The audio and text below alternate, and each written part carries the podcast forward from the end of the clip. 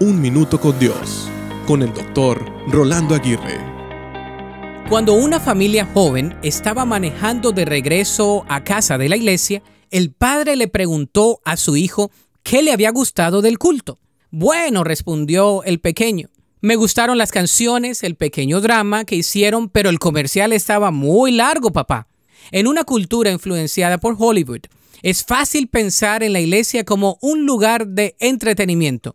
Muchas veces vemos la predicación de la palabra como una interrupción. El escuchar la palabra de Dios es un punto central del por qué los cristianos se reúnen para adorar a Dios.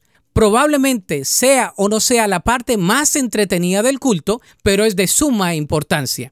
La Biblia dice que la fe viene por el oír. Entonces, hay algo poderoso al escuchar la proclamación de la palabra de Dios. Presta atención la próxima vez que estés en la iglesia y te aseguro que escucharás de Dios de una manera muy especial. La Biblia dice, Toda la escritura es inspirada por Dios y es útil para enseñarnos lo que es verdad y para hacernos ver lo que está mal en nuestra vida.